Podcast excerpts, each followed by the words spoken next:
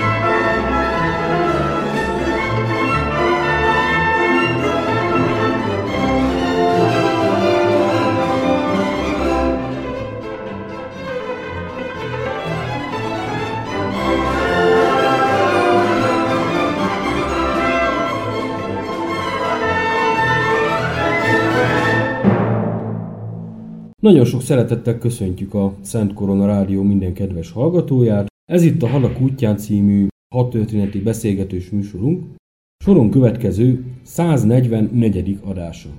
Vendégem egy régi visszatérő vendége a műsornak, még a műsor kezdetén, Zicherman István hat történeti író. Tiszteltem a hallgatóságnak. Az élet az furcsa helyzeteket produkál, hogy a műsor elején voltál vendégem, és most, hogy nyáron befejeződik a műsor, a műsor végére jöttél De hát... Tartsuk meg a szép hagyományt. Igen. Kezdet és vég, ugyebár. Mai témánk egy régóta beígért, elsősorban életrajzi beszélgetés lesz Mihail Tuhacseszki marsalról, akit a Vörös Napóleonnak is neveznek. Gyakorlatilag ráragadt ez a Vörös Napóleon. Legalábbis nyugaton mindenféleképpen. Vörös Bonaparténak kit nem neveztek az orosz történelembe, kezdve Trockijjal végezve. Ha emlékszem, még Frunze is kiérdemelte ezt a jelzőt egy rövid ideig. Mivel ez egy életrajzi adás, ezért próbálunk kronológiai sorrendben végigmenni az ő életútján, elsősorban katonai pályafutásán, annak eredményein azt értékeljük a végén, tényleg megfelele a Vörös Napóleon névnek, amit utólag aggattak rá. Kezdjük is akkor ott, hogy mikor és hol született ez az orosz úriember. 1893. februárjában született, lesz mint a régi, mint az új időszámítás szerint is február marad. Méghozzá a Smolenski megyében elég sokáig azt tartották róla, legalábbis élt ez a városi legenda, hogy lengyel származású, meg nemesi családból származik. Részben igaz, mert valóban egy elszegényedett kis nemesi családból származik, viszont a lengyelekhez nem sok köze volt. Ezt még például a családi címere is bizonyítja, mert több száz évre visszamenőleg egyetlen egy lengyel nemességhez kapcsolódó heraldikai albumban sincs benne. Uh-huh. Akkor ennek utána néztek így a szakértők? Hogy... Természetesen, mert persze, mert mindenkit érdekelt ez a téma. Másrészt pedig hát valószínűleg csak a Lusta nem írt róla az utóbbi 20-30 évben, sőt ez még a Khrushchev írában kezdődött, ugyebár amikor rehabilitálták, posztumusz. Mm. Gyermekkora az gyakorlatilag ugyanúgy tellett, mint a legtöbb polgári család szarjának, azaz gimnázium, stb. stb. és a végén pedig beállt katonai kadétintézetbe. Ez hány éves kortól volt abban az időben? Abban az időben változó volt, mert amikor éppenséggel a szülők úgy döntötték, általában ez vagy 6-7 éves kor volt, vagy 13-14 éves kor. Uh-huh. Akkor nem különbözött Különbség. a kortársaitól? Nem. Penzába tanult gimnáziumba, utána pedig ugyebár a második Katalin cárnő nevét viselő kadétintézetet fejezte be 12-be. Utána volt az, hogy felvételizett az Alexandrovszki katonai akadémiára, amit 14-ben közvetlen az első világháború előtt fejezett be, méghozzá harmadik volt az osztályban, már mint eredmények alapján. Akkoriban milyen vizsgatárgyak voltak? Mondjuk az olyan polgári tantárgyakat, mint a történelem, irodalom, idegen nyelvek, mit tudom, etiket, azokat nem említem. Kifejezetten a katonai tantárgyak közül pedig balisztika, tüzérségi fegyverek ismerete, harcászat, műveleti művészet, illetve hát általános katonai stratégiát, amit tanultak. Meg azon kívül ugyebár nem csak az alaki képzés, hanem ezt úgy nevezzük, hogy szintű szoktatás, azaz kis létszámú, illetve nagyobb létszámú egységek vezérlése. Mivel hogy a saját évfolyamában ő egyike volt a tíz legjobbnak, ezért kérhette magát a Szemenovszki gárda ezredbe, ami ugyebár az egyes gárda hadosztálynak volt az egyik ilyen nem csak díszegysége, hanem gyakorlatilag a tiszti állomány terén az egyik legjobb egység volt az orosz hadseregben. Vagyis a krémje. Igen, és első világháború kitörése után pedig hát Iván Gorod Lublino alatt harcolt németek meg osztrákok ellen egy darabig. Milyen beosztásban harcoltak? Mint hadnagy kezdte, viszont fél év alatt öt katonai érdemrendet kapott, nem lehet azt mondani, hogy éppensége egy gyáva ember lett volna, vagy a hátországban vezényelgette volna a térképeken a sült szalonnákat. Közvetlenül kint volt a harctéren, többek között ennek is köszönhető azt, hogy 15 februárjában Lomzsa kisváros alatt a Perszesina falunál bekerítették a századát a németek, és hát közel harc után fogságba esett. Na most próbáljuk már meg ezt az ütközetet elhelyezni, hogy ugye Gorlicénél még nem tartunk. Viszont már a kelet-lengyelországi harcok kellős közepén járunk. Akkor a mazuri tavak és egyebek. Már utána. Akkor a mazuri tavak után és még Gorlica előtt. Igen. Fogságba került, hova vitték? Gondolom, mint tiszt megtarthatta a fegyverét, megkapta a fizetését. Ha jól emlékszem, ahogy a korba szokás abba volt. a korba szokás volt természetesen, hogy hová vitték eleinte, azt nem tudom, de valószínűleg mivel, hogy nyolc szökési kísérlete volt, több tábort is cserélt, még utána a javíthatatlanok számára fenntartott Ingolstadti erőt bevitték, jó messzire, hogy nehogy megszökjön. Aki egy kicsit érdeklődik a hadtörténelem iránt, meg nézte még annak idején az ifjú Indiana Jones kalandokat, ugyebár az Ingolstadti erőd arról volt híres, hogy például ott volt fogságban a másik javíthatatlan örökös szökevény, Charles de Gaulle. Azt hiszem az Indiana Jones is egyszer megszökött, kiásták az Természetesen. De hát Annak mindenhonnan. Indiana Jones Franz Kafkával is találkozott, meg... Mataharival is. Meg, úgyhogy... Igen. Ez belefér, de hát, hogyha a történelmi valóság mellett maradunk, nem egy eset volt, hogy emberek szöktek meg az Ingolstadti erődből. Viszont Puhacseszkinek a 9. szökése 17. szeptemberében sikerült. Tegyük hozzá, hogy akkor már megtörtént a februári polgári forradalom Oroszországban, és a német vezérkar már nem őrizte olyan intenzíven az orosz foglyokat, mint addig. Mert előtte megkövetelték tőle, hogy becsület szavát adja arra, hogy nem fog megkísérelni még egy szökés, akkor békén hagyják és nem verik vasban. Na most úgy néz ki, hogy ezt két évig be is tartotta, utána miután kitört a forradalom Oroszországban, mégiscsak két társával együtt szökött, és el is érte a svájci határ. Uh-huh. Akkor a délre menekült Svájcba, és Svájcból merre vezetett? Franciaország, a Nagy-Britannia, Norvégia és Svédország svéd határon uh-huh. keresztül. Akkor egy jó nagy varga betűt írt le. Hát igyekezett. Erről a szökésről, illetve a kalandjáról maradtak fönt írásos emlékek? Hát valószínűleg csak a német táborparastokságnak a feljegyzései, illetve lehet, hogy még a vasutas menetrendet tudnánk fellapozni. Az mm, akkor ő maga nem írt visszaemlékezést el. Nem, ezzel kifejezetten nem foglalkozott, inkább katonai szakíróként maradt. Na most 17-ben járunk, 17 elején. Itt megkerülhetetlenül jön a kérdés az ő politikai hozzáállásával úgymond az oroszországi eseményekhez. Itt arra akarok rákérdezni, hogy mi vezetett oda, hogy egyszer csak vörös tisztként folytatta a pályafutását. Valószínűleg ugyanaz volt a probléma vele is, mint a legtöbb többi cári tisztel, hogy forradalmi események után, főleg amikor októberben Leninék kikiáltották a békét,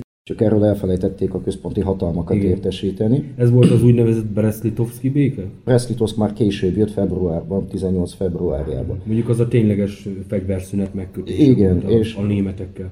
Abban az időben nem nagyon nyúltak hozzá a tisztekhez, úgyhogy szabadon éltek, lézengtek, azt csináltak, amit akarnak. Erre például a legjobb példa Bulgakovnak ugyebár a fehér gárdáját, hogyha a könyvet fellapozzuk, ott is le vannak írva azok az irdatlan állapotok, amik voltak. És a vége pedig az volt, hogy amikor elkezdték szervezni a vörös hadsereget, azaz kitört a polgárháború, hát akik ellenezték az új hatalmat, azok mentek a Donra, akik pedig nem ellenezték, mivel hogy tudták azt, hogy egy új hadseregnek egyrészt profitisztekre van szükségük, másrészt valaki az ambícióit akarta kiélni, vagy hasonló. Tuhacsevszki méghozzá a papírok szerint teljes mértékben önként jelentkezett Vörös Hadseregbe 18 márciusában. Uh-huh. Most egy nagyon-nagyon rövid tekintés erejéig beszéljünk már arról, hogy ennek az orosz polgárháborúnak milyen frontjait nyitotta meg. Itt elsősorban az oroszországi csoportokra gondolok, akik idővel számottevő fegyveres erőhöz is jutottak. Vörösök, fehérek, anarchisták, mensevikek, bolsevikok, és még sorolhatjuk. Meg egy rakás nemzeti kormány. Hát, mint a szíriai polgárháború most. Nagyjából úgy, hol együtt szövetséget kötöttek egymással, hol meg egymás ellen harcoltak. Tehát ez egy minden polgárháborúnak saját. A nagy, a legnagyobb csoportokat természetesen az esszerek, azaz a forradalmi szocialista párt, ugyebár ők voltak az idegenes kormányban is többségben, azoknak is a jobboldali szárnya az totálisan bolsevik ellenes volt, például ők hozták létre a, a népi hadsereget a Volga mentén. Igen. Az ő nevükhez kötődik néhány városi felkelés, és a leghíresebb az Múromba meg Jaroszlávba volt. Második helyen a legnagyobb számban ugyebár alkotmányozó demokraták, a kadétok Igen. vettek részt. Ők eleinte mondjuk úgy, hogy nem húztak sehol, sőt, még érdekes, hogy az első tanácsokban is részt vettek a bolsevikok vagy mensevikek mellett. Később viszont egyrészt a Komucs szervezetét, ugyebár ezt a néphadsereget, ami létrejött, mint alkotmányozó hadsereg, vagy alkotmányozó gyűlést szavatoló politikai erőhöz csatlakoztak ők is. Részük pedig ugyebár Polcsák direktóriumát támogatták, harmadik erő már maga a izi, ugyebár a bolsevik párt, meg a hozzájuk csatlakozó baloldali eszerek, meg mensevikek képviselték, illetve részben az anarchisták ugyebár akikkel utána már a polgárháború végén sikerült szakítaniuk, sőt, elég szépen le is számoltak, de ez már egy kicsit később. Ez egy másik történet, igen. Tuhacseszki melyik csoportokhoz volt köthető? Egyik csoportos sem volt köthető, gyakorlatilag ő abszolút politikamentes volt, de a forradalmi tanács, ugyebár ami a bolsevik ellenőrzés alatt volt, de bolsevikok által vezetett úgynevezett vezérkar, ki is nevezték azonnal a Moszkvai Védelmi Körzet parancsnokának, úgyhogy ez nem egy kis beosztás, hogyha úgy vesszük, hogy például a Brest-Litovszki béke után például a nyugati frontnak a parancsnoka Brusilov volt. Igen. És annak pedig jóval kevesebb harcedzetettsége volt, mint például a Moszkvai Védelmi Körzet. Világos. Ahogy, konf- ahogy ez az egész konfliktus eszkalálódik, és elindult Tuhacsevszki polgárháborús pályán, milyen állomásokról lehet beszélni, amik úgymond eredményesek voltak és megalapozták az ő jó hírnevét. Úgy alapozta meg a nevét, hogy az első ilyen kimagasló teljesít, mint hadvezér, mi az a Szimbirsk bevételéért szóló műveletei voltak. Ez a Szimbirsk, ez hol Szimbirsk, ez a mostani Ulyanovsk. Ez Volga-parton van. Ez az úgynevezett Szimbirszki és Kazanyi támadó hadműveletnek a részét alkotta. Második nekifutásra sikerült is bevenni a város, sőt meg is tartotta, pedig első nekifutásban vissza is volt verve egy tábornok önkéntes hadteste által. Ellenben mégis sikerült utána gyökeret verni a városba, sőt újra szervezni a közigazgatást. Na most mennyiben tűnt ki, úgymond az ellenfeleihez képest? Hát a feljegyzések szerint rendkívül határozott formákat, meg rendkívül új eljárásokat helyezett kilátásba, amivel gyakorlatilag meg tudta téveszteni és zavarba tudta hozni az ellenfelét. Például a Szimbirszki művelet azért híres, mert ez a polgárháború alatt az első olyan hadművelet volt, ahol a gyalogságot a frontra a gépkocsikkal szállították. Mm. Ami abban az időben azért valljuk be egy elég nagy ritkaság. Vagyis a mobilitás az, az mint újdonság. Igen, jelent. ez az egyik, a másik az ő nevéhez fűződik szintén a Volga és Kámai Vörös flottillának a megszervezése, és például aminek az az érdekesség, hogy a folyami flottilla állományában volt még egy anyahajó is, azaz anyahajó a szó klasszikus értelmében, Gyakorlatilag ez egy olajúszáj volt, amit átalakítottak repülő csónakok szállítására, illetve szárazföldi gépeket is lehetett partra tenni, azaz a partszakaszokon, más-más pontokon lehetett létesíteni repülőtereket. Illetve ugyanez a vontatott huszár jelentette a bázisterületeket, ahol el voltak szállásolva a tartalékanyagok, a legénység, stb. stb. Kezdetben milyen és mekkora erőkkel operálhatott Tuhacsevszki? Ezt azért kérdezem, mert hát, azért polgárháborús viszonylatban elég nagy úgymond az átjárás. Igen. Egyáltalán milyen ütőkártyái voltak? Hát az elsőre nem tudok neked mondani az első hadseregre semmit, viszont utána, amikor a Szimbirszki művelet után már Kolcsak ellen operálva felvette a 5. hadsereg parancsnokságát, a 5. vörös hadsereg két hadosztályból áll, a 25. és 26-ból, és egy rakat úgynevezett munkásmiliciákkal vagy önkéntes csapatokban például ugyanott a Csapajavi hadosztály állományában volt egy egész zászló, ami volt hadifogoly magyarokból lett. Uh-huh. És a fegyverzet? Kézi fegyverek, puskák, géppuskák, maximum pár páncélkocsi. Uh-huh. És tüzérség? A tüzérség pedig a szokásos orosz hadseregtől örökölt tábori tüzérség. Gondolom, hogy amikor a kaukázusi hadtéren volt, már harmadik beosztásban, ugyebár a kaukázusi front parancsnokaként, Gyenyikin tábornok Dél-Oroszország önkéntes hadseregének a felszámolásán, ott egyértelmű, hogy hegyi tüzérséget is alkalmaztak. Hát és a légierő? Légierő éppenséggel egyrészt amiatt, hogy rendkívül el volt használva a gépparkja, ezért az orosz polgárháború alatt a légierő bevetéseiről nagyon szorványos információnk van. Használták érdemben. Légi harcra is került sor több helyen, de leginkább felderítésre használták, de voltak egész szokatlan bevetési formái is a légierőnek, többek között ügynökök célba juttatása, illetve kimentése, ezt valószínűleg már német mintára történt, mert első világháborút a németek használták először. Igen. Tudunk olyan esetről, amikor főleg a szibériai harcok alatt orvosokat szállítottak különböző településekre, mert nagy volt a járványveszély. Hát elsősorban tifuszra gondolok, kolerára, ilyesmire. Igen. De például agitációs szempontból is használták szórólapok, röplapok ledobására. Uh-huh. Visszatérve Tuhacseszkire, milyen babér termett neki a polgárháborúban? Cselebinsk felszabadítása, ugyebár amikor a hads, az általa vezetett hadsereg Kolcsák ellen tengernagy direktóriámának a csapataitól vagy tisztította meg a város, polgárháborúról beszélünk, itt nem lehet felszabadításról. Világos. És gyakorlatilag akkor meg is kapta a harci vörös zászló érdemrendet. Ekkor milyen rendfokozatban találjuk? Abban az időben nem voltak rendfokozatok, ez is egy érdekes, a polgárháború egészen a 30-as évekbeli reformig a vörös hadseregben nem voltak rendfokozatok, hanem beosztási helyek voltak. Éppen ezért voltak olyan kifejezések, hogy kamkor, kambat, azaz zászlóparancsnok, hadtest parancsnok, vagy kamarmi. Az pedig azt jelenti, hogy hadsereg parancsnok, és akkor hozzábigyeztettek egy egyest, vagy egy attól függ, hogy melyik hadsereget vezényelte. Gyakorlatilag Tuhacsevszki ötös számú komármi volt. Mm. Az az ötös számú hadsereg parancsnoka. Na most, ha egy összefoglaló képet kéne mondjunk a polgárháborús szerepléséről, a nyugati irodalomban él egy olyan toposz, hogy a bolsevik pártnak tulajdonképpen Tuhacsevszki volt az a hadvezér, aki úgymond megnyerte a polgárháborút. Hát én ezen nagyon komolyan vitatkoznék, mert Tuhacsevszki csak Akkor... egyike volt. Egy szinten lehet vele együtt akár Jakirt, akár eh, Kotovszkét, akár Blüchert említeni a parancsnokok közül, akik voltak. De például Akkor... Fronzét is, hogyha izé, Mihail Fronzét, hogyha megemlítem, és én megmondom ezt, hogy Fronzé az nagyságrendekkel nagyobb személyiség de akár még Bugyonét is az első lovas hadseregével jóval nagyobb kaliberű figurák voltak, mint Tuhacsevszki abban az időben. Akkor ez az egész Tuhacsevszki kultusz, ez egy ilyen utólagosan visszavetített kép. Én úgy gondolom, hogy igen, ez egy ilyen túlspirázott szerep, amit ne, ráaggattak, valójában ez nem egészen fedi a valóságot. Akkor nem volt kivívóbb ő a hasonló beosztású személyek között? Nem. Sőt, megmondom őszintén, inkább másodhegedűs volt ezekben a témákban. Valószínűleg Tukacsevszki személyiségéhez miért ragaszkodnak ennyire nyugaton, mert ő volt az, aki megtanította egy kicsit rettegni Közép- és Nyugat-Európát a szovjet-lengyel hadjárat alatt. Valószínűleg ezért maradt meg a köztudatban az ő neve. Uh-huh. Most elmegyünk egy kis zeneszünetre, és nem sokára folytatjuk.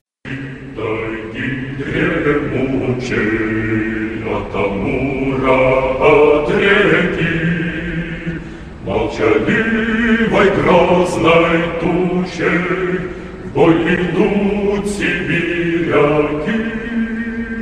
Молчаливой грозной тучей Войдут сибиряки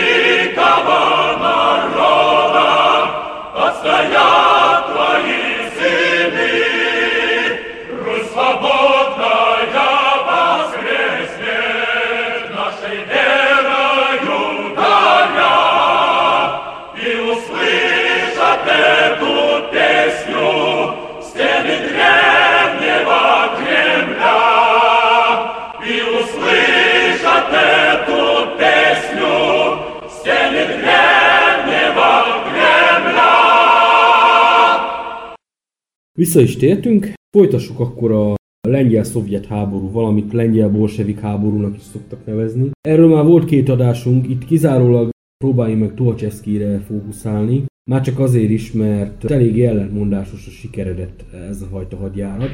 A végső vérleg vonásánál Tuhacsevszki a háború után a 20-as években előadásokon utólag ezt a hadjáratot, illetve annak kudarcát egy az egybe Bugyoni, illetve az ő lovas hadseregének a nyakába varta. Miszerint az úgynevezett Varsói csoda, a Cudnád Viszon, hogy a lengyelek mondják, az ezért történhetett meg, hogy nem ért oda időben az erősítés. Noha erre ő világos parancsot adott. Most ez az ő olvasata, most próbáljuk ezt a tények alapján értékelni. Itt egy kicsit hamis az egész történet, mert igen, de ne felejtsük el, hogy abban az időben Lengyelország minden szomszédjával hadban állt, németekkel is, a éppen alakuló Csehszlovákiával is, a Tisini megye miatt, ami Igen. volt. Viszont ezt mindenki hajlamos elfelejteni, hogy Lengyelország akkor egy rendkívül terjeszkedő és meglehetősen agresszív egy állam volt. Igen. Éppen ezért volt az, hogy a lengyel csapatok ahhoz, hogy a tárgyalásokra is némi hatást tudjanak gyakorolni, elkezdtek egy offenzívát elsősorban ukrán területek ellen. Gyakorlatilag avval végződött, hogy a szovjet két hadsereg, ami volt a környékén Korknak, meg ugyebár Gájnak a két hadseregének a frontját, azt áttörték. Ekkor volt az, hogy tűzoltóként dobták át nem csak Tuhacsevszkét, hanem Bugyoni első hadseregét is. Na most a lengyel álláspont ezzel szemben az, hogy ők egyfajta megelőző csapásba gondolkodtak, ami végül Kiev elfoglalása lett, hogy megpróbáljanak úgymond keletre a még lengyel lakta területekre úgymond terjeszkedni. Hát Kiev az elég nehezen esik bele a lengyel Igen, lakta területekre. ez tény. Ebben a szempontból lengyeleket se kell félteni. Igen. Viszont van még egy megkerülhetetlen történés a sztoriban, ez pedig Gyenyikin és az ő hadserege, a lengyelek állítólag megegyeztek a szovjetekkel, hogy nem fogják addig Tuhacsevszkit támadni, amíg Gyenyikinnel úgymond nem végez. És ezt azért tették, mert akkor megkérdezték Genyikint Piłsudskiék, hogy hát hogyha győznek úgymond a fehérek, akkor Lengyelországnak milyen státusza lesz. És mivel Gyenyikin azt mondta, hogy ő csak autonómiát tud elképzelni a, a lengyelek számára, ezért Lengyelország ezzel a úgymond semleges magatartásával áttételesen Gyenyikin vesztét okozta, és ez Gyenyikin le is írta az emlékirataiban, hogy az ő veresége elsősorban ennek volt betudható. Akkor visszatérve egy kicsit Tukhachevszki szerepére, a Varsói csatában, meg a szovjet-lengyel háborúban elég bőven foglalkoztatok. Gyakorlatilag a művelet bukása, a mai napig mennek a viták, de a kutatók többsége hajlamos arra hivatkozni, hogy Tukhachevszkinek közvetlen szerepe volt a művelet bukásában. Elsősorban avval, hogy túlságosan szét voltak húzva a kommunikációs útvonalak, Tukhachevsky előtte próbálta felterjeszteni az ő által létrehozott elméletet, azaz a stratégiai tartalékok nélkül vezetett offenzíva elméletét. Na most ez a stratégiai tartalékok nélküli offenzíva, ez akkor lehet sikeres, hogyha a túloldal gyengébb, az egyrészt, másrészt pedig, hogyha olyan területen eh, megy a hadművelet, amelyik teljes mértékben támogatja a támadó hadsereget. És ez volt az egyik probléma, ugyanis ott a lakosság az nem volt annyira oda a népek barátsága és a osztályok felszabadítása nevű Igen, elméletnek. Főleg nem, a lengyelek. Nem csak a lengyelek, hanem a szovjet-lengyel háború alatt atrocitásokat követtek el mindkét oldalról. A lengyelek is szépen kivették belőle a részüket, és a vörös hadsereg is Iszák Bábelnek ugyebár a lovas hadseregét, Igen. hogyha olvasok, abszolút kendézetlenül írt rá, hogy volt olyan vörös egység, amit fel kellett oszlatni, sőt decimálni a lakossággal szemben elkövetett atrocitásokért. Uh-huh. És a másik még a vereség egyik oka, hogy mindenki, hát a lengyelek azt mondják, hogy ugyebár ez csoda volt, de viszont ezt nem lehet olyan csodának nevezni, mert a lengyelek előtte kaptak hatalmas hadianyag segítséget, elsősorban Franciaországtól, meg Nagy-Britanniától. Illetve ne felejtsük el a Horti Miklós által küldött több millió uh, töltényt, illetve töltényt, is. Sőt, még önkéntes magyar tisztek is részt vettek ebben a műveletben. 14 főről tudunk bizonyított. De ugyanígy voltak francia, angol tisztek, sőt voltak lengyel származású tisztek. Gyanítom, hogy az a 14 magyar magyar, az is időzőjelben magyar, mert valószínűleg, hogy... Hát korábban a monarchiába szolgáltak. Igen. Úgyhogy hát csodának átvitt értelemben lehet nevezni. Ez a romantikus történelem. Ez a romantikus történelem írása. A gyakorlat viszont arról szól, hogy még meg lehessen menteni a vörös hadseregnek a maradványait Kiev irányából kellett egy offenzívát indítani, ott például a felmentő hadtestet pedig éppen Kotovski vezette, Kotovski hadteste volt, ami sikerült legalább kimente, még menteni a menthetőt. A vége pedig az volt, hogy nem a Kerzon vonalon állt meg a lengyel hadsereg, hanem egy kicsikét keletebbre. Igen, hát lehessen miből alkulni. Két kérdésem van még a lengyel háborúval kapcsolatban. Az egyik az Bugyani és az ő lovas hadserege, illetve ott volt Sztálin is. Sztálin ő a Kotovszki hadtestével együtt Kiev irányából Igen, tört. bocsánat. Már, már a, a művelet második felé. Akkor a Bugyani szerepére, illetve felelősségére, mert Tulcseszki is végül őt hibáztatta. Hát természetesen. Saját elmondása szerint. Mennyiben osztott szorzott? Mert azt a lengyelek is elismerik, hogy amire Varsó alá ért Tuhacsevszki, ugyebár a stratégiai tartalékok nélküli offenzíva keretében, addigra a két fél erőviszonyai először is kiegyenlítettek lettek, másfelől viszont az elhúzódó harcok és az idő értelemszerűen a lengyeleknek kedvezett a beérkező támogatások, Igen. erősítése. Meg technikai értelemben véve a, akkorára már a lengyel hadsereg technikai téren jóval felülmúlta a vöröset. Úgyhogy Bugyonénak a lovas hadserege hiába volt a legütőképesebb alakulat a vörös hadseregben, nevez. Mellesleg el is egy érdekes dolog, hogy Bugyoniról sok rosszat el lehet mondani, azt nem, hogy egy gyáva ember lett volna, az orosz hadsereg történelművel ő volt az egyetlen ember, aki ötször kapta meg a György keresztet. Uh-huh. Csak valószínűleg, hogy műveltsége meg katonai tudása a gyakorlatban nem engedte volna meg neki még azt sem, hogy egy hadsereget vezessen. Magyarán szóval lehet, hogy egy bátor század parancsnok lett volna, mm. sőt, egye fene még egy lovas ezredet is el tudott volna vezetni, de gyakorlatilag hát Bugyoninak a vezérkara az ugyanolyan cári tisztekből állt, akik ők voltak a katonai experték, ugye szakértők, igen, igen, akik igen. a műveleteket tervezték. Ugyanígy meg csak a nevét adta az egészhez? Hát ő volt gyakorlatilag a hadsereg vezetője. Ne felejtsük el, hogy az első világháború után Bugyoni az egy hihetetlen hírnévnek örvendett még a cári hadseregbe is. Bugyani akkor még egy Donmenti kis településen éldegélt, viszont Tuhacsevszki már vezette az első szovjet hadsereget, Na most Bugyani műveletei végül ahhoz vezettek, hogy nem tudott ott lenni időben, hogy megtámaszta úgymond Tuhacsevszki illetve a két személy hát nem lehetett, mert... lehetett olyasfajta probléma, ami ezt akadályozta? Személyes probléma nem volt, nem ismerték előtte egymást, különösképpen még nem is lehetett volna összeakadniuk valamilyen témából kifolyólag. Bugyoni azért nem ért el oda, mert Bugyoni hátába tevékenykedett akkor ugyebár egy elég komoly lengyel különítmény, a Bulák Balachovics által vezetett különítmény, amit utána később, éppen 1920 novemberében Tuhacsevszkinek kellett izé felszámolnia. Bugyoni annyira volt értelmes ember, hogy ő tudta, hogy semmilyen ellátási útvonalak meg stratégiai tartalékok lehet, nem lehet offenzívát csinálni, hogy az egész kudarcba fog fulladni. Meg elég nagy a távolságú Zamost és Varsó Hát között. igen, itt több száz kilométerekről beszélünk, mm. nem kis távolságok. Ez mm. még manapság is egy ilyen párnapos útkocsival. Mennyire helytálló Tuhacseszki kritikája akkor ugyanígy a szemben? Szerintem nem helytálló. Tuhacseszki további jobban is a történelem az bizonyította, hogy nagyon gyakran saját hibáit hajlamos volt másokra ráragasztani, méghozzá a legarrogánsabb módon. Most ezzel azt akarod mondani, hogy a két hadsereg közti koordináció, illetve az az ő felelőssége volt ebből a szempontból? Elsősorban az övé volt, mert a, hogy a csapásmérő éket Tuhacsevszki képviselte, sőt övé volt a felelősség is elsősorban a műveletekért. Uh-huh. Rendben van, akkor hát véget ért a lengyel bolsevik háború, és megszületett úgymond a béke, amely rosszabb határokat eredményezett, mint amit 19-ben megkaptak karácsonyi ajándékként a lengyelek, de hát az a hajó már elment, ahogy egyéb, egyéb helyeken mondani szokás. A továbbiakban még beszélhetnénk arról, hogy az ő pályafutása hogy folytatódott. Hát a polgárháború még nem ért véget, mert a nyugati területeken névlegesen vége volt, de például Turkesztánt is, hogyha távol-keletet veszük, ott csak 22 végén fejeződtek be a hadműveletek. Illetve a csendes óceáni part, az orosz tengermellék környékén is, az amerikai, japán, brit és nem tudom még milyen intervenciós csapatok is, csak jóval később. Hagyták el a területet. Abszolút így igaz. Igen. Meg ne felejtsük el, hogy ugye a úgynevezett hadi kommunizmus idézőjelben áldásos vívmányainak köszönhetően elég sok felkelés tört ki. Vagyis a rendszer új volt még, és ingatag volt. Hát rendkívül ingatag volt, meg a másik a rendszer, mivel hogy új volt, olyan intézkedéseket hozott, ami rengeteg embert maga ellen hangol. Még a volt szövetségeseket is, például Említettem, hogy az első ilyen tűzoltó szerepe Tuhacsevszkének az Nyugat-Belarusziában volt, ahol ugye Bulak Balachovics lengyel paraszt hadserege ellen harcolt. Utána viszont jött ugyebár 1921 márciusa a Kronstadti Matróz, matróz, hát a matrózlázadásnak nevezik, pedig ott nem csak a balti flotta matrózai lázadtak fel, hanem nagyon érdekes, hogy 21 néhány bolsevik delegátust tartóztattak le. A városban lévő kommunisták közül másfél ezeren álltak a matrózok mellé. Uh-huh.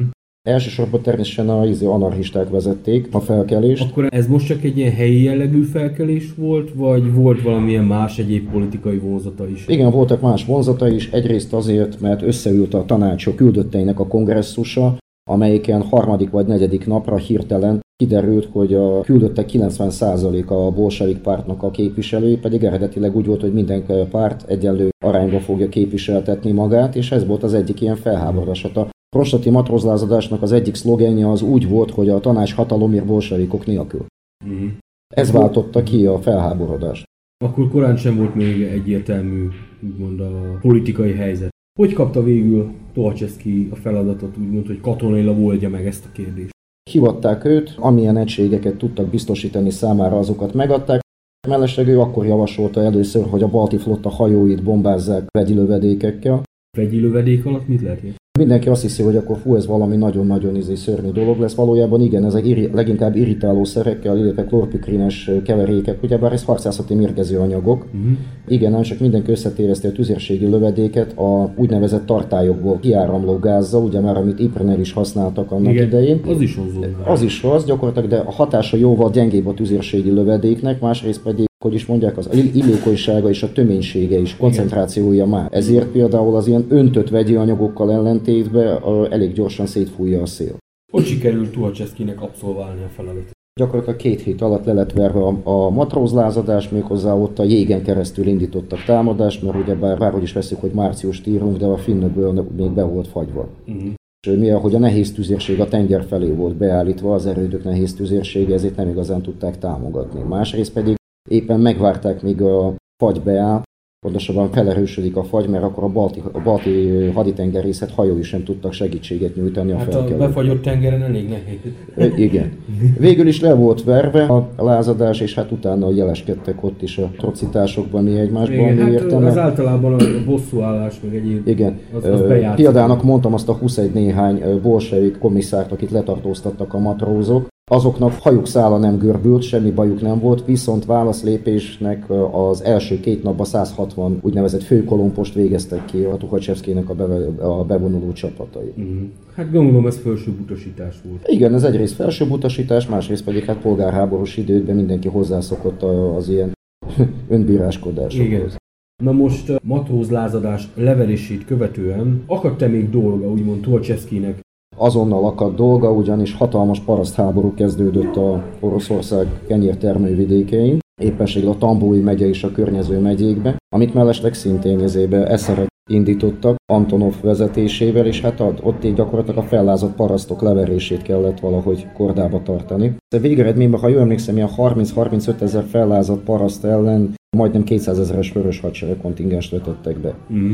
Köztudott volt ugyebár a 0116-os parancs 21 júniusából, ami elrendelte a erdők szintén vegyi lövedékekkel való lövetését, hogy onnan a partizánokat ki lehessen kergetni. Hozzáteszem, hogy 1921-ben ez még nem számított emberiség elleni bűncselekménynek, csak ha jól emlékszem, 25-ben volt a Genfi protokoll betiltotta a vegyi fegyverek alkalmazását. Itt a elsősorban a harci gázokra került. Igen, harci, harcászati mérgezőanyagokra, harci gázokra került sor. A másik pedig például tudjuk azt, hogy orvosi feljegyzésekben, például amikor hullákat szemlélték, boncolási eredmények, stb. stb., hogy gázmérgezéses nem igazán volt a parasztok között. Magyarán szóval ezt alá lehet írni, hogy hatástalan volt az alkalmazása a lövedékeknek. De viszont tény is való, hogy a Szovjetunió úgymond polgárháború után elsőként vetett be harcászati gázokat saját lakossága ellen. Igen. Rendben van. A továbbiakban Tuachevski, mint hadsereg szervező szerepét kellene értékeljük a 20-as, illetve 30-as években, ugyanis meredeken ívelt a pályája fölfelé ezen a területen. Most nézzük így nagyjából kronológiailag, hogy milyen beosztásokban, milyen eredmények köthetők az ő nevéhez, és ebből tényszerűen mi és mennyi az igaz. Úgy kezdődött, hogy mivel hogy komoly összetűzései voltak már akkor a Vörös Hadsereg parancsnokságával, Frunze utasítására Előbb ő lett a Vörös Hadsereg Katonai Akadémiájának a vezetője, azaz elkezdett komolyabban foglalkozni a Vörös tisztképzéssel. Gyakorlatilag igen, de hozzá kell tenni, hogy az akadémia abban az időben az egy ilyen olvasztó tégéje volt a különböző novációknak, érdekesebb dolgoknak, kezdve persze természetesen észszerű kezdeményezésekkel, és befejezve abszolút olyan tilhámos dolgokkal, amiket egyetlen egy normális hadseregben nem bírnának megcsinálni. Viszont mi, ahogy ott is megint összerúgta a port a vezérkarra, bármennyire is érdekes, Frunze kérésére volt az, hogy őt helyezték a Vörös Hadsereg vezérkarának az élére.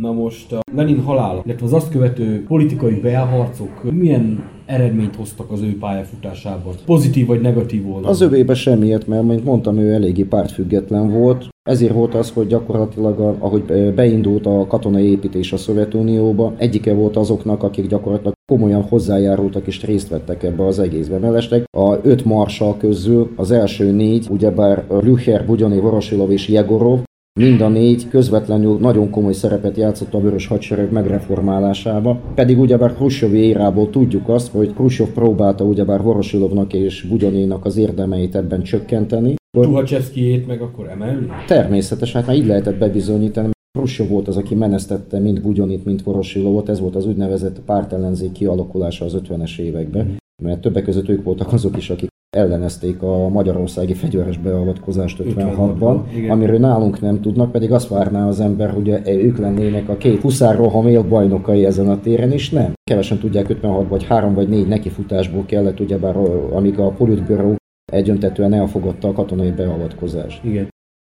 Úgyhogy bárhogy is veszük, Tukhachevskin kívül ugyebár Jegorovnak, meg Blüchernek, meg Vorosilovnak is igen komoly szerepe volt a Vörös Hadsereg reformjában.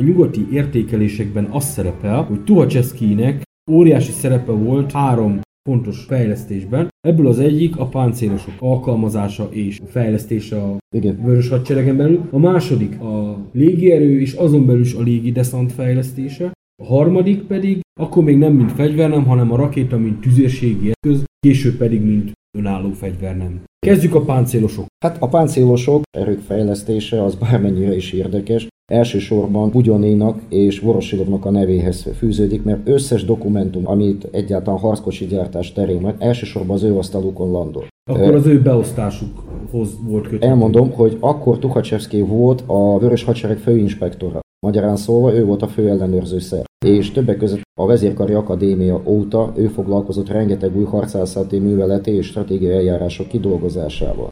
Azaz éppenséggel a mélységi hadművelet, ami elsősorban a gépesített hadseregre épült, az tényleg az ő gyermeke volt, de magának a, izé, az elméletnek a kidolgozása. Ez kellettek a old- harckocsi. Mhm. Akkor ő elméleti oldalról közelítette ezt meg? Tehát ehhez is kellett azért egy ész, hogy ezt az egészet összerakják. Másrészt pedig, amit tudnék példának mondani, hogy amikor dönteni kellett, hogy milyen harckocsi legyen rendszeresítve, a T-28-as vagy a BT, ugyebár a Kriszti tankok, Igen. Akkor a- Tuhacsevszki mind a kettőt rendszeresítte, amivel gyakorlatilag megosztotta a harckocsi gyártást. Ez egy hatalmas mínusz volt az ország számára. Na most, ha szétnézünk mondjuk a 30-as évek elején a világban, akkor később is, de akkor főleg két olyan doktrína létezett ugye a harckocsikról, amit a szovjetek is mintának használtak.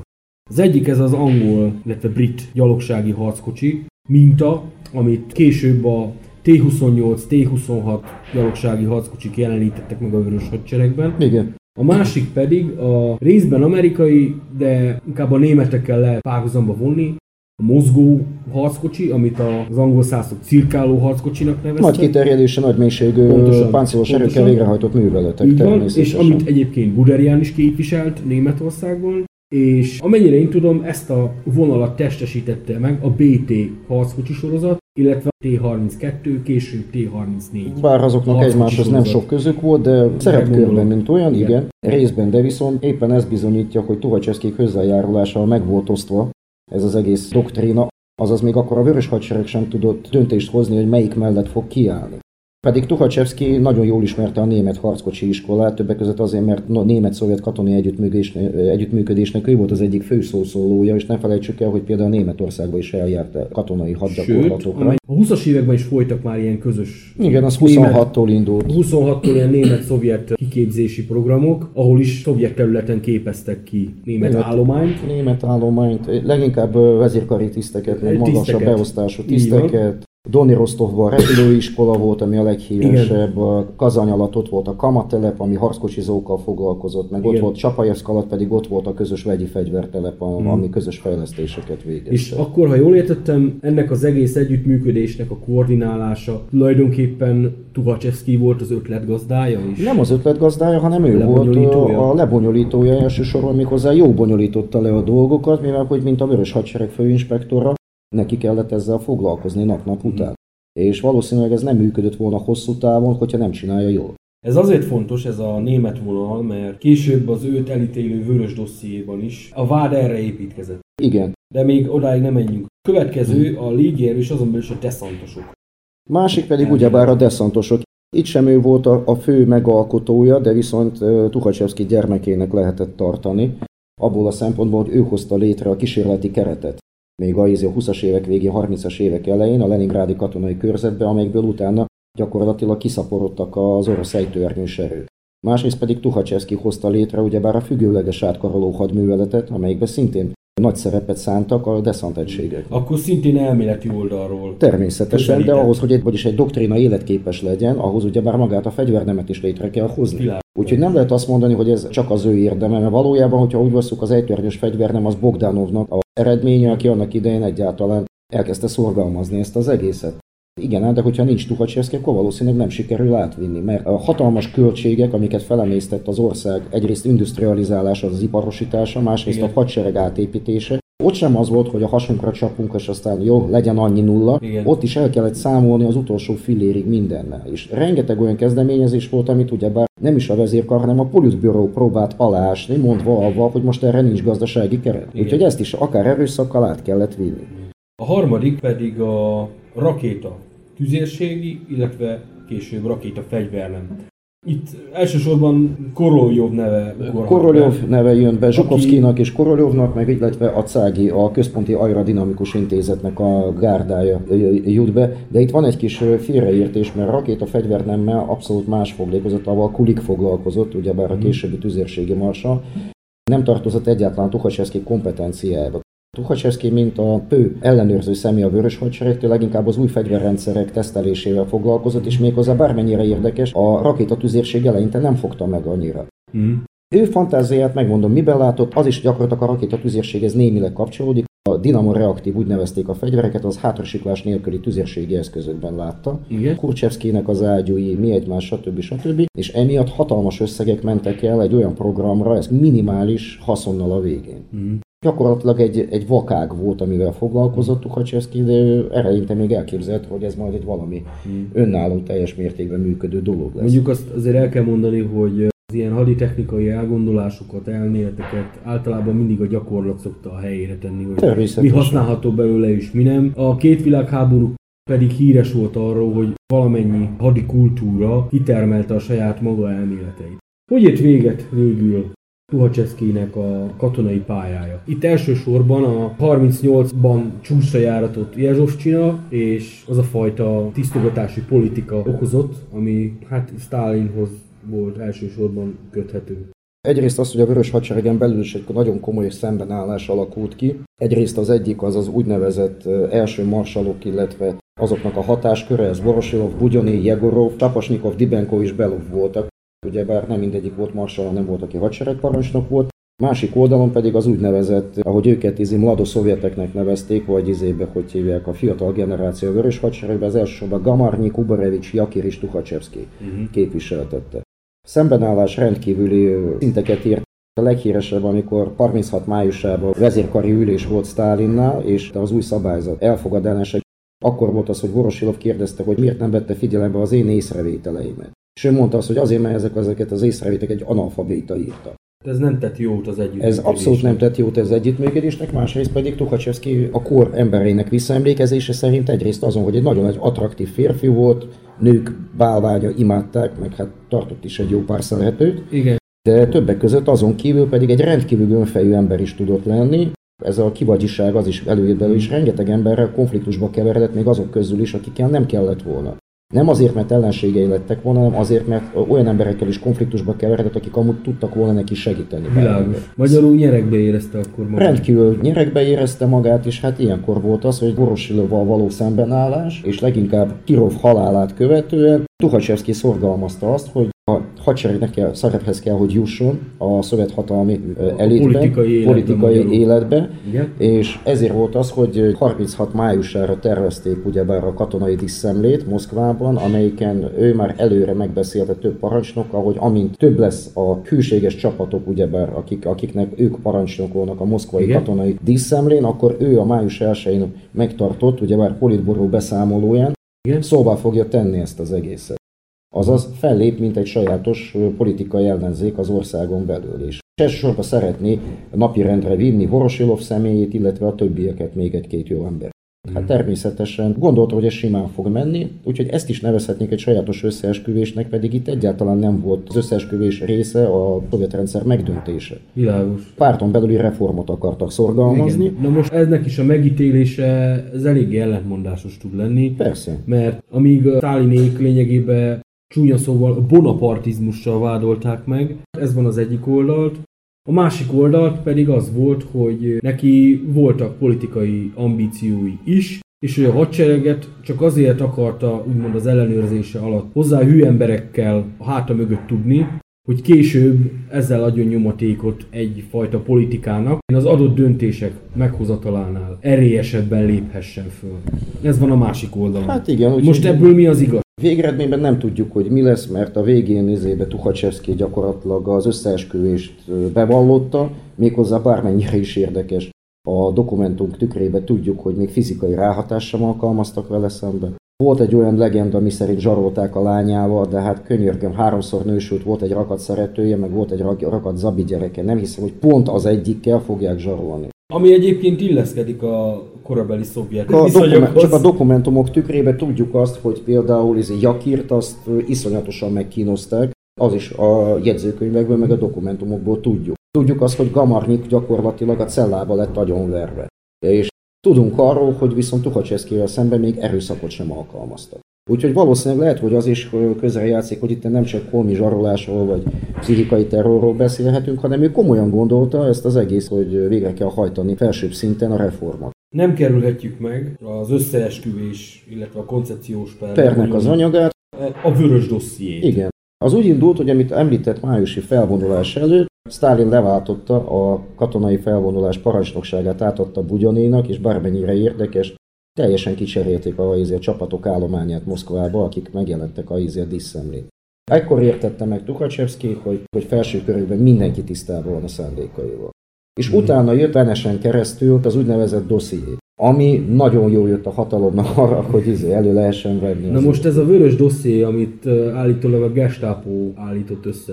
Nem, az benne az érdekes, kevésbé. hogy például Müller, ugye bár a papa Müller, a, izé a németeknél mondta, hogy az egész dossziéhoz mindössze 7 lapot kellett újra gépelni. Úgyhogy a többi anyag, ami volt, ahhoz a németek még hozzá se tették a kezüket, mert úgy, ahogy megérkezett ez az anyag, azt úgy is vettek át a benes közvetítése a szöveteknek. Magyarán szólva az a dossziét azt nem a németek hamisították, hanem a németek csak a kísérőlevelet írták hozzá. És mi állt ebben a kísérőlevélben? Úgy azt is tudjuk, hogy valószínűleg a közös katonai gyakorlatokon, meg próbálkozásokon voltak beszélgetések a reform szükségességéről ugyebár a Szovjetunióba, és a németeknél is ne felejtsük el, mindenki tudja, hogy Stalin idejében ment a tisztogatás a vezérkarnál, a szovjeteknél, de kevesen tudnak arról, hogy ugyanolyan tisztogatások mentek a német vezérkarban. Igen. Mert hát, ott is volt igen. nagyon sok tiszt, akinek nem tetszett a Hitler hatalomra jutása. Persze, hát Sőt, ezek közül nem. igazából a katonai dolgok nem, csak a politikai, politikai dolgok, dolgok a voltak. hosszú kések éjszaká, illetve a kristály éjszakák ismertek, de lényegében Hitler ugyanúgy leszámolt a saját belső ellenzékével is. Ami érdekes, hogy a Schellenberg és meg Müller ki akarták használni saját játékára a német vezérkar ellen, mert rengeteg olyan dokumentum volt, a vörös dosszéba, amire számítottak arra, hogy az oroszok fogják azokat nyilvánosságra hozni, hogy utána fel lehessen használni a német vezérkarral szemben. Akkor ez egy ilyen kettős játék. Ez egy, ez egy, valószínűleg az ilyen volumenű játékok, ezek nem is kettős, nem is hármas, hanem egyszerre 8-10 szálon futó játékok, amelyekből nem, hogyha jók a játékosok, nem tudják, hogy végeredményben mi fog kisülni. Olyan, mint egy sakjáték. Akkor többfajta végeredmény is születhet. Viszont van egy egyszerű érvelés, miszerint a németeknek elemi érdekük volt az, hogy gyengítsék úgymond a vörös hadsereget azáltal, az, az akkor már egyébként zajló tisztogatásokat mondjuk kiterjesztik a szovjet vörös hadsereg állományára is, Tuhacseszkivel mondjuk az élet. Tuhacsevszki személyében nem áll meg ez, a, ez az állítás, viszont a későbbi tisztogató akciók alatt olyan emberek is mondjuk így vágóhidra kerültek, akik valóban befolyásolták a vörös hadsereg harcállapotát. Akár Uborevicset vesszük, például vagy Jakirt, vagy például Blücher.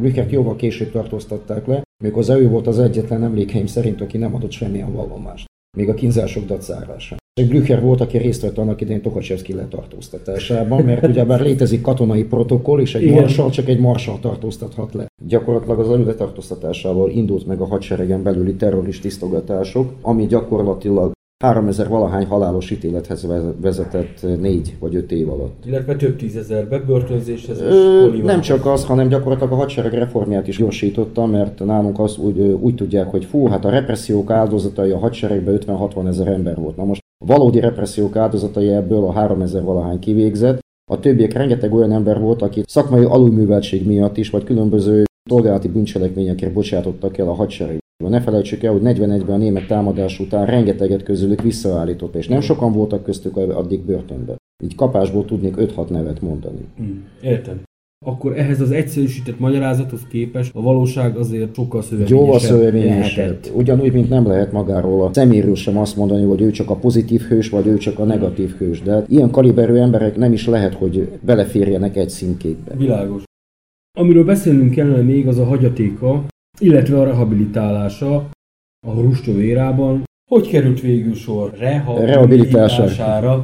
Gyakorlatilag Khrushchev érájába kezdődött a rehabilitálása. A mert desztalinizáció jegyében? Desztalinizáció jegyében, mert Khrushchevnak be kellett mutatni azt, hogy nem a párt és a párt programja a hibás, hanem ugyebár a személyes kultusz tehet minden rosszért az országba. Azaz mindenért nem a párt felel, hanem Stalin. De hát mm. könyörgöm. De Ki, hát a párt ez, és Stalin. Igen. Hogy ez az igazság. Ezért kellett egy, egy-két olyan nemzeti hős, vagy régebbi hős előhozni, ami még a köztudatban élt, és bemutatni az ő példájukon, hogy látjátok, látjátok, hát mégsem volt ő olyan népellensége, ellenkezőleg mennyi jót csinált, stb. stb.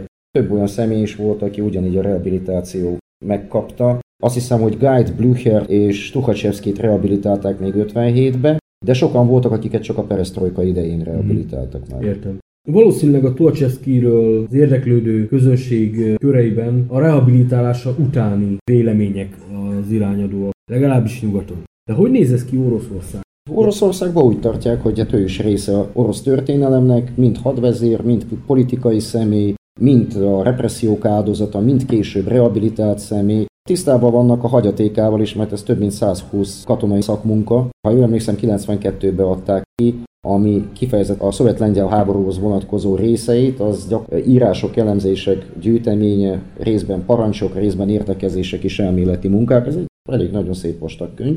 Mellesleg ott vannak a támadásai, ugyebár Bugyoni ellen is, ami viszont azért valljuk be egy kicsit jogtalan volt részéről. De amúgy pedig az egész hagyaték a katonai szempontból nagyon érdekes, és én például nagyon sajnálom, hogy több olyan munkája csak a 90-es években jelent meg, ami 20-as, 30-as, 40-es években rendkívül forradalminak vagy érdekesnek lehetne nevezni.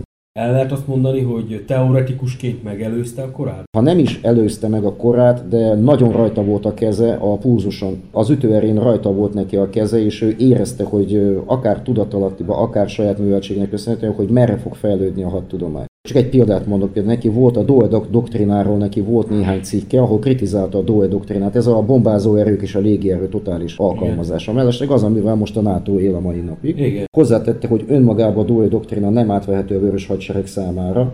Ellenben például ő kezdeményezésével volt rengeteg reform, ami utána a légierőt érintette. Akár pozitív, akár negatív értelemben veszük.